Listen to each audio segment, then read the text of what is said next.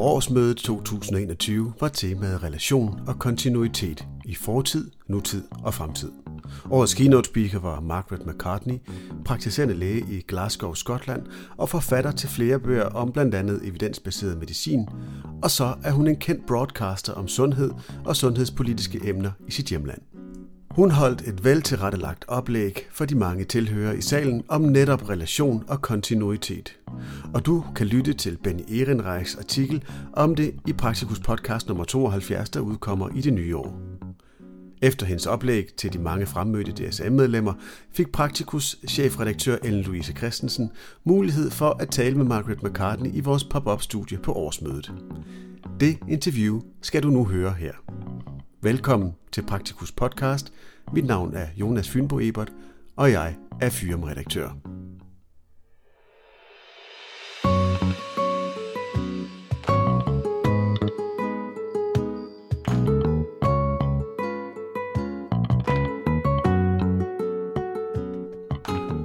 Ikke mange kunne være i tvivl om, at Margaret McCartney, foruden at være praktiserende læge og familiemenneske med baglandet i orden, også er en samfundsdebattør, som man lytter til.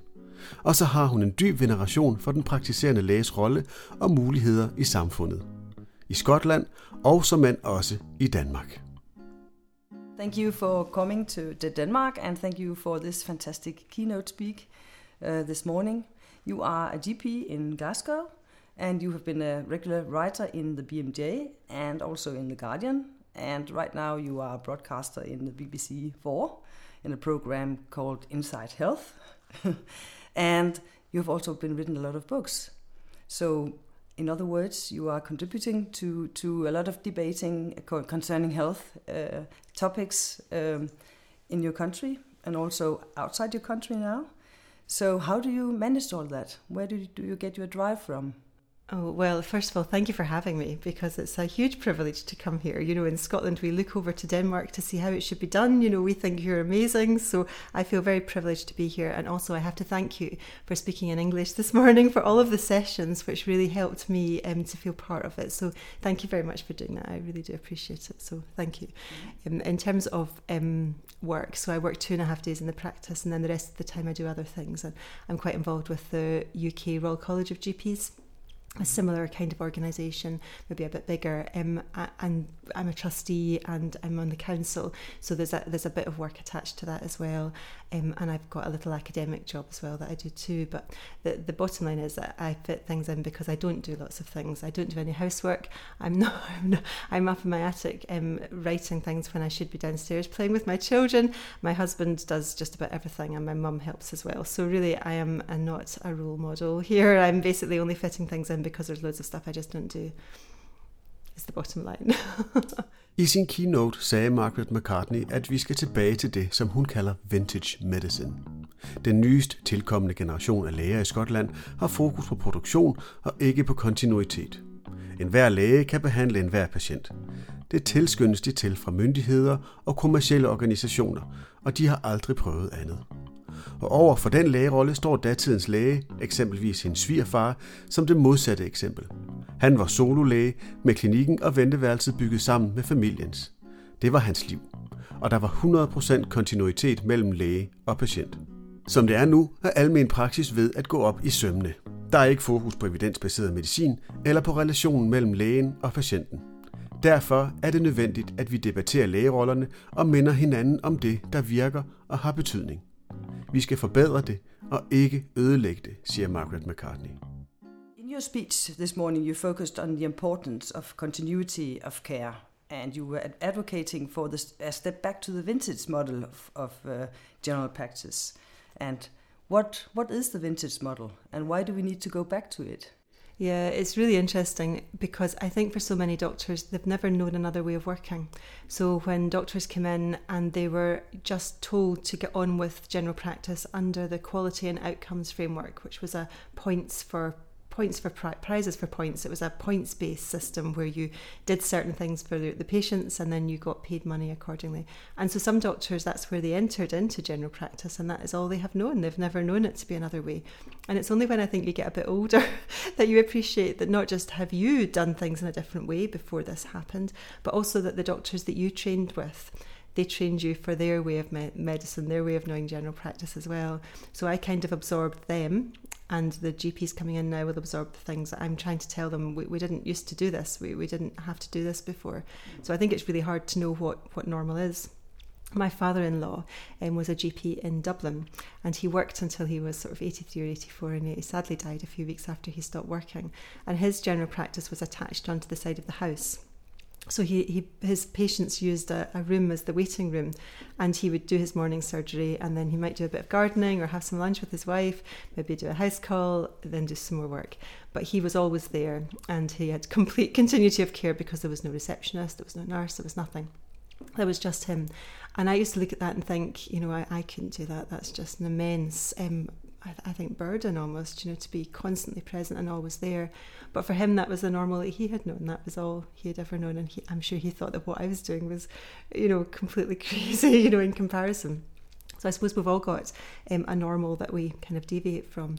But I think that there is a pace of change now which is just accelerating and it's so quick that we've got lots of doctors coming in now who didn't know that there was another way to do things and are trying to you know keep a keep a handle on wh- where we're at just now because there are so many different organizations who want to play a part in the development of general practice now not of all of whom have I would consider um, medicine patients um, GPs interest at heart who see it as an, an industry that needs to be made more efficient and who have got very clear ideas of the way they want to do that.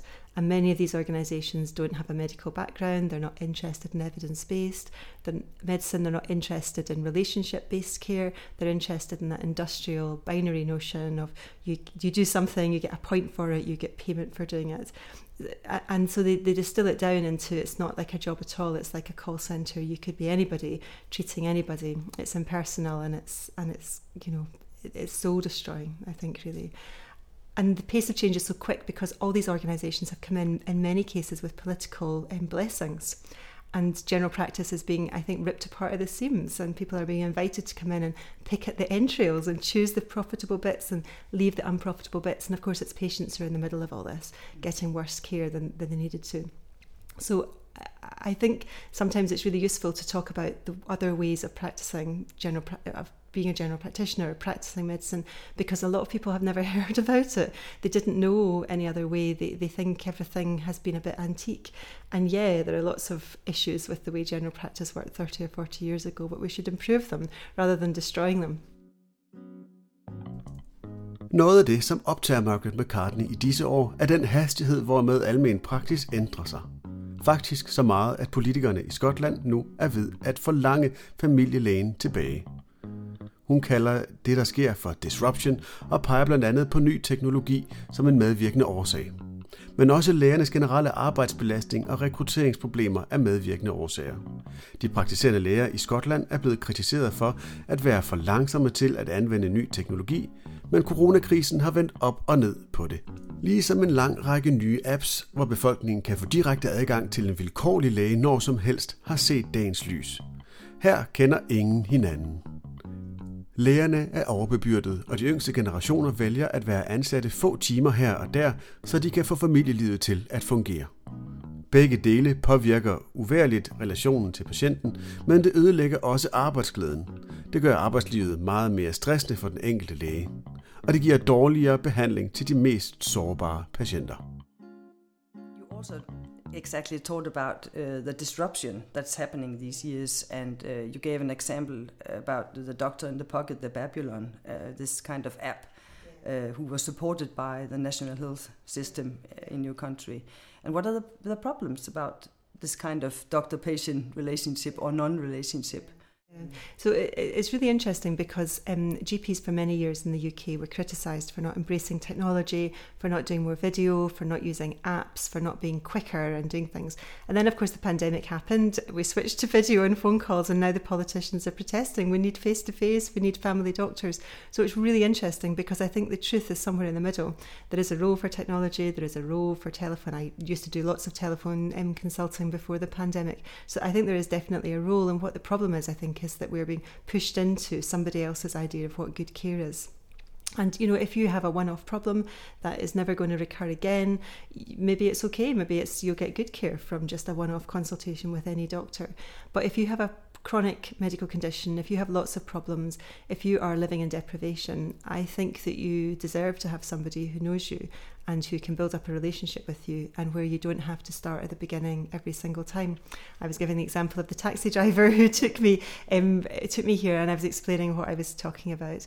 And he sort of said, Yeah, I have type 2 diabetes. I hate it when it's a new doctor. I like the doctor that I have. You know, um, she's great, you know, and she knows all about me. She knows my medicines. She knows about my blood pressure. You know, I don't have to start at the beginning every single time. And I think we do ourselves as well a disservice because it's very stressful and difficult for doctors to start at the beginning every time to try and work out what's happening with the patient, what is outstanding, to build up that relationship, to to deserve the trust, and um, that you need to do a good job going forward.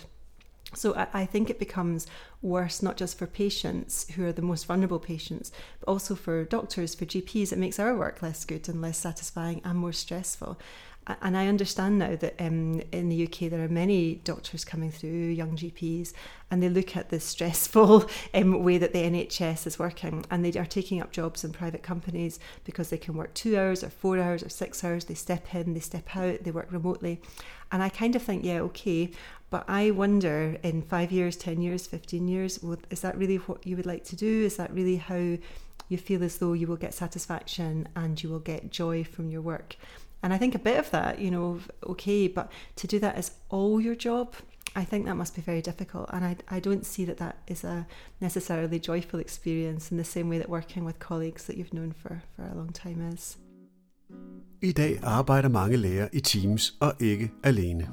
Der er meget hjælpepersonale, men er det overhovedet muligt at bevare kontinuiteten, når vi arbejder på den måde? Ja, siger Margaret McCartney. I små teams er det. I de større teams med mange læger og ansatte bliver det mere vanskeligt. Og så er det en udfordring, at regeringen i forsøget på at hjælpe en presset primærsektor faktisk kommer til at gøre det modsatte. I disse år ansættes farmaceuter og andre faggrupper i almen praksis. De ansættes og betales af regeringen, og de uddannes i det sekundære sundhedsvæsen. Det betyder, at de praktiserende læger har ringet indflydelse på, hvad de skal lave. De er ikke forberedte på den pragmatiske og holistiske tilgang, som almen praksis står for, og hvor patientens individuelle forhold og ønsker betyder rigtig meget. Our work in general practice is reshaping, and how can we support continuity in the future? Uh, we're working in teams more than alone today, uh, and do you think that it's possible to keep continuity in teams with different uh, groups of nurses and doctors and uh, physiotherapists, midwives. It's really interesting. So I definitely think you can if you have a small team. But the problem is once you get a big team and a big expanded team, then people can get lost in it. You know, staff as well as patients can get lost in it. So I'm very lucky. I am in a small practice. We have no ambitions to take over other practices. Like, you know, some some uh, GPs are, are very entrepreneurial. They want to you know, take over lots of small practices and have a chain. I don't want to do that. My my my partners in my practice. We, we don't want to do that. So we are five doctors, all of whom are effectively part time. We have two nurses and we have a team of receptionists. And we have a physiotherapist that comes in, we have a pharmacist that comes in to do some pieces of work as well. And I think it's it's okay because it's not too big. But I think if it was to get much bigger, it would become much more difficult to do that. And it's small enough that we know each other fairly well there has been a new um, a new development by the Scottish government to try and reduce the pressure on general practice, where they are employing pharmacists and physiotherapists to do some of our work. But we don't train them. We don't um, we, we don't contract them. We don't decide what they're doing. That's all decided for by the, the government, and they they decide you know how many sessions, what they should do, and so forth. So some of that might be okay, but I think if you if you're a pharmacist that's not been trained in primary care, you've been trained in secondary care. It's a different it's, it's a whole different thing. It's not equivalent. It's it's it's a very different thing. We're much more pragmatic. We're used to dealing with multimorbidity much more often. We're used to dealing with um, people who have got other issues and other problems where we're folding things in together and trying to do things as holistically as we can. So I think there are issues there. Margaret McCartney har meget på hjerte. Og noget af det, som hun selvfølgelig også taler med Louise om, er betydningen af evidence-based medicine og overdiagnostik på den ene side, og kontinuitet og relation til patienten på den anden side.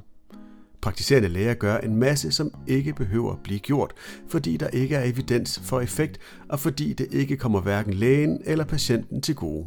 Hvis vi kan blive bedre til at rydde ud og prioritere de opgaver, som vi ved er det mest effektive og som dertil giver værdi for patienterne, så får vi mulighed for at gøre en forskel. Og vi kan tilbyde patienterne meget bedre kontinuitet og det, som hun kalder high quality care. Det er ikke kun godt for patienterne, det giver også de praktiserende læger bedre arbejdsvilkår, med mindre risiko for selv at blive traumatiseret af for meget og for meningsløst arbejde.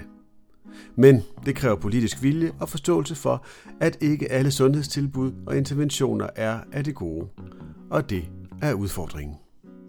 Apart from continuity, you've also been uh, focusing on on uh, evidence-based medicine and overdiagnosis. And how does it complement uh, the continuity? Yeah. So it's really interesting because I think we spend a lot of time in general practice doing stuff that doesn't need to be done. It's a complete waste of time, you know, and, and sometimes there's an argument about who should do this, but actually it doesn't need to be done. It's a bit pointless. And a lot of the time we generate work that just is pointless. You know, it's not benefiting the patient, it's not benefiting us. It might be benefiting maybe some drug companies or maybe, um, you know, you know, maybe somewhere else in the NHS. I, I don't know. But certainly it's not good value from, from my point of view. And when we get too much work to do, we can focus on the things that don't matter rather than the things that do matter. So, and I think if we cleared out the clutter, you know, took away all the stuff that doesn't work and just focused on the things that really do work and we know make a difference, I think we've got a much better chance of being able to give more continuity to our patients and be less um, less traumatized. I think by trying to deal with so many things at once, some of which just don't want to be don't need to be done at all. You know, so uh, so in that way, I think it definitely um, does complement that work because what I want is really good high quality care for people that focuses on what matters to them and what matters in terms of interventions that are the most effective. Because so much of the time we end up doing stuff that's just not evidence based at all, complete waste of time, completely pointless, and we can break our hearts over it. You know, we're trying to do something and it's just pointless. You know, there was um, we've spent years in the UK trying to say to people, if you have a sore throat, it's a you know viral illness. You know, almost always this is this is what happens. This is how you get better and you don't need to see a doctor. You know, you can take some paracetamol if you want to, but you know, you don't need antibiotics. It's fine. But then NHS England decided to run an innovation, which was that pharmacists could see um, patients with sore throat for a point of care test to see whether or not they needed antibiotics. Now, the science was rubbish, but actually, what the other unintended consequence was, it made people with a sore throat think they needed an intervention, they needed to go and see a healthcare professional. So there's all that kind of, you know, on one level, you're kind of you, you, so disjointed. You know, on one level, you're able to say coherently, this is a minor illness, it doesn't need intervention. But on the other hand, you're creating a business opportunity. So you have to have a joined up um, strategy whereby you're saying, okay, we're all going to do evidence based medicine and we're all going to look for opportunities to reduce the unintended harms and consequences of our recommendations, but it keeps not happening. Vi har hørt flere eksempler på, at det er svært at hjælpe en trængt primærsektor i Skotland. Nogle tiltag, som skulle aflaste de trængte læger og give patienterne bedre adgang til lægen og dermed bedre behandling, ser ud til at have den stik modsatte effekt. Spørgsmålet er, hvad Margaret McCartney ville ændre først, hvis hun var politiker, for eksempel sundhedsminister i Skotland. If you were a politician, an example, the Minister of Health, uh, what would be your first priority to change Monday morning when you meet in the office? Yeah, no, the first thing I would do is I would get my gang, I would get my team, you know, because there are so many amazing people um, that don't get their voices heard well enough. I would immediately set up a delegation to go to Denmark, steal you all, bring you all back to Scotland. But no, I, I think there are so many people that who are fantastic. They have, um, they understand evidence, they understand people, they want to do things better, um, and they often don't get their voices heard or their, their enthusiasm gets crushed. And I think that there is so much talent and ability that any leader worth their salt would be wanting to go and get these people and say, "Come and help me. Come and come and help, and let's make a joined up strategy." And I think any strategy you do, it can't be for a year, it can't be for two years. It has to be for ten years, twenty years, twenty-five years, because the problems that we're trying to solve, things like inequality, deprivation, you can't just turn them around with a policy for six months. You you shouldn't be expecting to see results quickly. And the problem we have so much is that unless you do something quickly, people think it's not working. They think it's no good. And the other thing I think we have is too much political interference. So th- there is um, th- people and, and I understand it because people have to get voted in at the next election in four years' time. They, they need to do things that are seen to be popular, even when they're stupid. So I would have an evidence desk, you know, a, a point of which no policy can go through unless it's been checked for the evidence base and unintended consequences have been looked at and the outcome measures have been set before you do them and that you make sure that no one else has done it elsewhere and found it to be a waste of time. So why bother repeating something that doesn't work?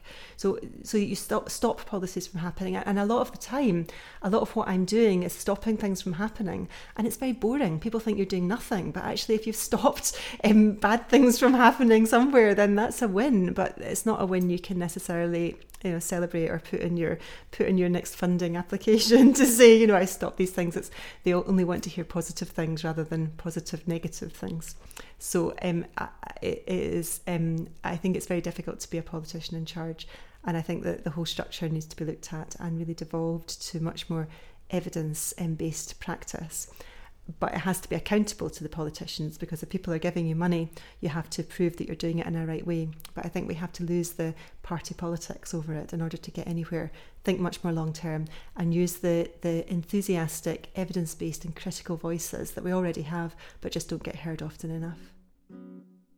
Det er en succes, når man kan forhindre dårlige ting fra at ske i sundhedsvæsenet, men det er hårdt arbejde. Der er ingen lette løsninger, Men hvis vi alligevel skal forsøge, så skal der sadles om. Vi skal hjælpe hinanden. Alle kræfter skal arbejde sammen og i samme retning. Strategier skal være langtidsholdbare.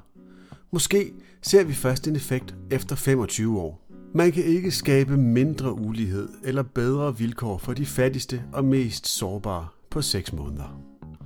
Og så var det måske en idé med en evidence desk. Ingen nye tiltag, kan slippe igennem politikernes hænder, før der er taget stilling til evidensen og den potentielle skadevirkning for patienten. Og så er vi ved vejs ende. Men inden vi slutter helt af, lader vi Margaret McCartney få det sidste ord. Thank you very much for participating today and also to do this interview. It was very, very interesting to meet you. So thank but, you. Uh, you know, I, I honestly think the pleasure is all mine. I think I, it's just amazing to come here. I think I feel very um, close to the Nordic countries and your attitude towards medicine and general practice. So for me, it's just it is a massive honour, you know, and I'm just delighted to come. And I hope that you know you'll come to Scotland and I can come back again to some conferences in the future because it's it really is a real privilege to be here amongst such a fantastic bunch of enthusiastic doctors. It's great. It's been a, a, a um, it's like my soul has been comforted by meeting you all. Interview og manuskript til denne podcast er lavet af Anne-Louise Christensen, og musikken er lavet af Andreas Kempe.